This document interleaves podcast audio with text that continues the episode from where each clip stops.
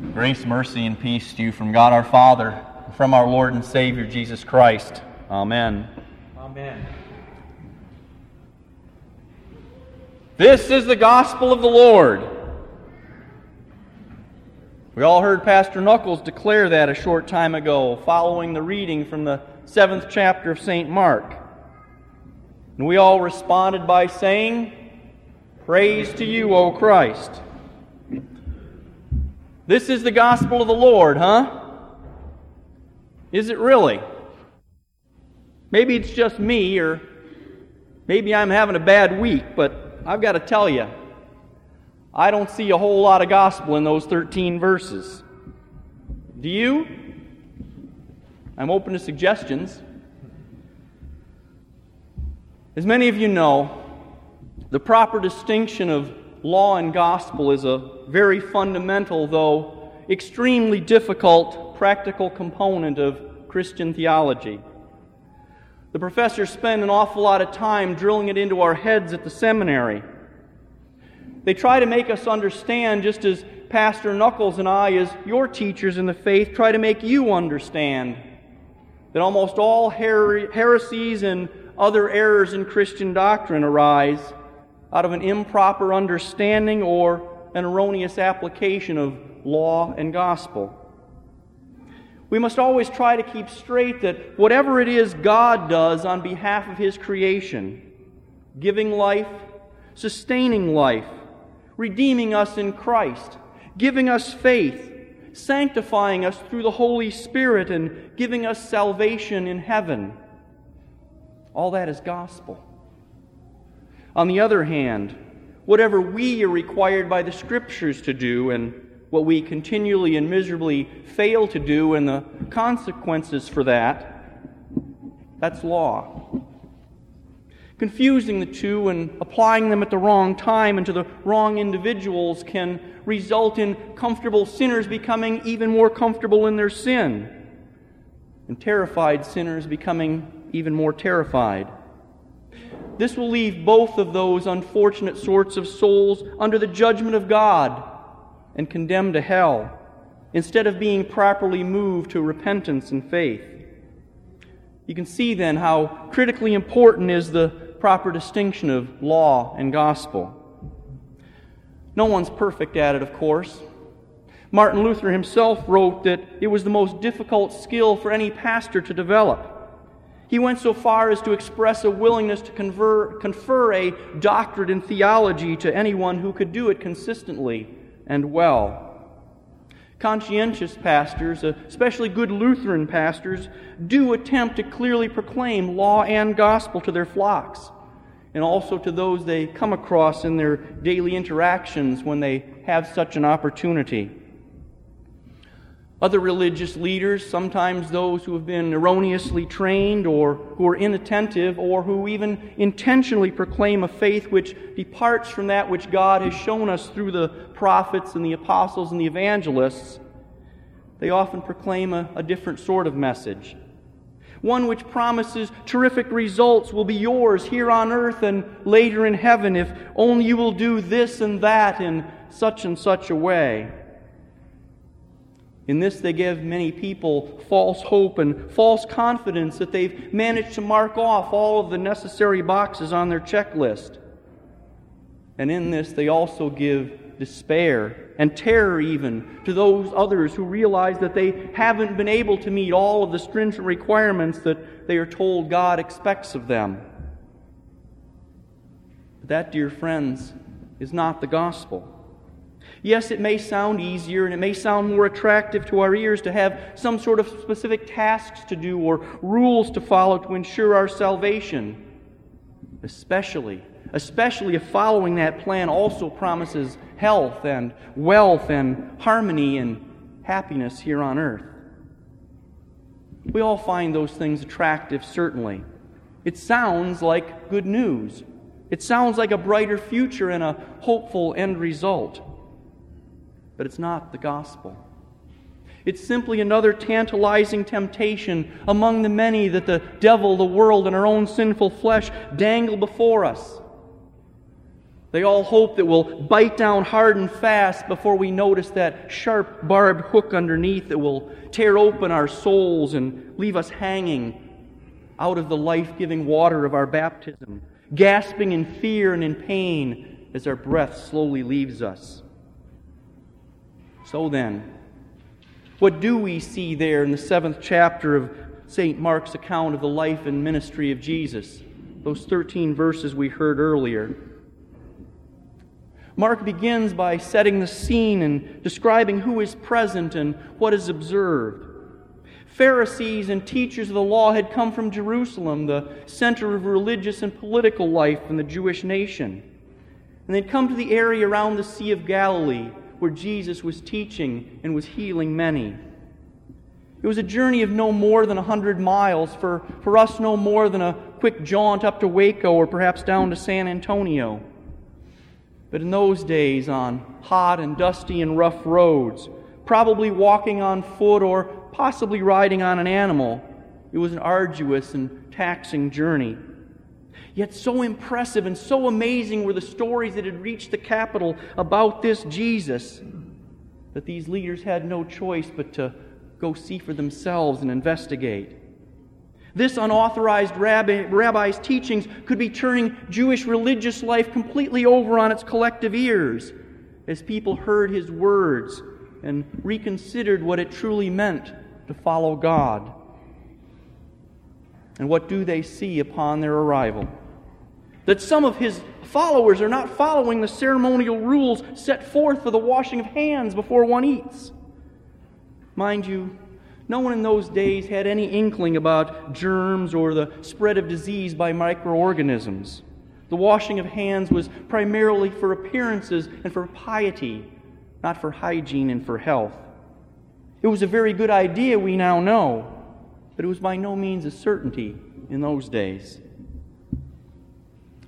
Instead of approaching the individual disciples who were observed eating with the unclean hands, these Jewish leaders follow the normal cultural uh, aspects of the day and they approach the leader of the group, Jesus. They bring him the issue. They confront Jesus about this violation, challenging him with a question Why don't your disciples live according to the tradition of the elders instead of eating their food with unclean hands? Basically, they were calling into question Jesus' knowledge of the Jewish rules and regulations, or his ability and his inclination to teach these rules to his followers, and perhaps even his authority to enforce such observances upon them. The implication was clear. You're not a real rabbi, Jesus. If you were, that sort of thing wouldn't be going on in your sight. You'd make those people shape up or you'd drive them out of your group for not following the rules. Seeing their hearts and knowing what it was they were driving at, Jesus comes back with an answer from Holy Scripture. His pull no punches response not only accuses them of hypocrisy, but he also tells them that they've got their priorities screwed up too. They've elevated man made rules almost to the point of obsession put their dependence and their faith upon these rules, and set aside what God truly desires of his obedient children. Had Jesus stopped right there, they would have been offended enough, I'm sure. He'd called them hypocrites, implied that they didn't know or follow the Word of God, and told that they weren't conforming themselves to God's way. Sort of like we do ourselves each and every week when we admit in the words of our various confessional liturgies that we are unworthy. We have sinned in thought, word, and deed. We have not loved our God with our whole heart. For deep down, we are all Pharisees through and through. And as our many protests to the contrary arise even this very moment in our minds and catch in our vocal cords, it just proves the point and convicts us all the more. But Jesus doesn't stop there, does he? He's relentless. He presses forward with his attack, giving them a prime example of their inconsistency, their hypocrisy, and their nonconformance with God's law. With dripping sarcasm, he tells them, You have a fine way of setting aside the commands of God in order to observe your own traditions. He points out specifically what the Word of God says in regard to one's mother and father, and he contrasts that to their tradition of Korban. You see, under this tradition, one could make a religious vow of dedicating a portion of his earnings to God, and that would get around having to provide proper support to his or her mother or father. And once made, such a vow was vehemently and vigorously enforced by the Pharisees, even though it ran clearly and directly against the Word of God. These Pharisees and these teachers of the law were looking out for their own interests and for giving the proper appearances of piety and religiosity rather than for having a right heart with God. In making his accusations and pressing him hard, Jesus was giving an excellent example of the proper distinction of law and of gospel. You see, the Pharisees and the teachers of the law that came to him that day had hardened hearts. They were comfortable as sinners thinking that by following their complex system of rules and regulations, they were showing their faith and they were righteous in the eyes of both God and man. Yet here they were, in a backwater town in a remote section of Palestine, and he who is both God and man was staring them down and finding them lacking. In their comfort, in their pious self righteousness and self confidence, they weren't ready to hear the gospel. They needed to hear the law in all of its harshness, all of its severity, all of its judgment, and in its under the microscope, under the hot, bright light's intensity. They needed to be hammered upon until their brittle shell of false security was shattered and it was leaving a soft and weak and vulnerable soul exposed to the mercy of God. You see, in speaking law to these men, Jesus was actually showing them extreme love.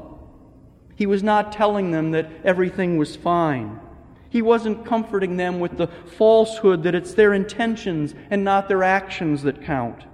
He wasn't assuring them with a lie that their efforts would be seen as admirable by God.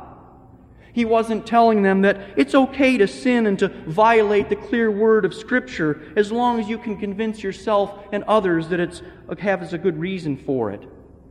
And he wasn't telling them that it's okay to close your eyes and your ears to your own sin or to the sin of others and simply accept it as long as it doesn't appear to hurt anyone else. You see, Jesus was giving them gospel in the larger sense by first applying the law to them to begin the preparation of the soil to receive the good seed of his kingdom. Now, we can't know the hearts of those individual Pharisees and teachers of the law who came to Jesus that day any more than we can peer into the hearts and souls and see the spiritual condition of anyone in our own day apart from their outward behavior and their outward words.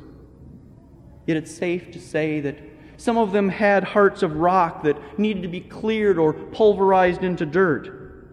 Others had souls which were like a heavily walked path that had been pressed down and tamped so hard that seeds might not be able to penetrate its rigid surface and a few others might have had souls that were already plowed into softened soil, eager and willing to receive Jesus' words of life and the kingdom of God, as so many others already had. So don't despair. Don't feel frustrated when you come across a difficult portion of Scripture such as this, one that doesn't seem to have any good news or words of encouragement or hope within it. Remember that we, remaining sinners as well as having been made saints.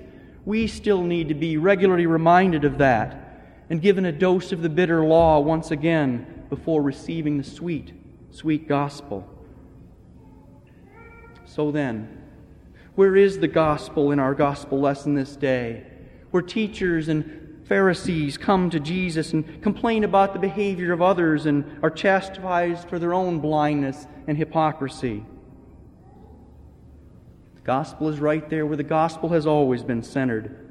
In the one who on that day spoke to evil hypocrites by the Sea of Galilee and speaks yet today to evil hypocrites in pews in Austin. The gospel is there in the Word made flesh, in the person and in the work of Jesus Christ. It's there in the one who was baptized in the waters that flowed southward from that Galilean lake, joining himself to you for all time in his humanity and in your own baptism. It's there in the one who would make his own arduous journey, not from Jerusalem up to Galilee to see a radical preacher and rebuke him for his disciples' faults, but rather a journey from Galilee to Jerusalem to do a most radical work on a bloody cross the work that would rebuke sin and death and remove their curse forever, in spite of his disciples' many and most grievous faults. Yes, the gospel is there. The gospel is there because Jesus is there. And where Jesus goes, there goes the Word. Where the Word goes, the Holy Spirit works repentance and faith. And where faith is, there is forgiveness of sins, life, and salvation. That's the gospel, dear friends. And that's what is delivered to you in the speaking and in the hearing and in the singing, each and every time we gather here where Jesus has promised to be for us. So bring your unwashed hands and bring your filthy hearts. Bring your hypocrisy and your disobedience. Let Jesus' words of law drive all the pride from you. Break up the stones and plow the soil of your hearts too so that your soul might receive both the words and the benefits of His sweet gospel love. Be cleansed again and again in the remembrance of your own baptismal washing, and eat of that food that makes you pure, holy, and immortal the body and blood of the Word made flesh. The gospel is found wherever Jesus is, and Jesus is right here for you. In the name of the Father, and of the Son, and of the Holy Spirit. Amen. Amen.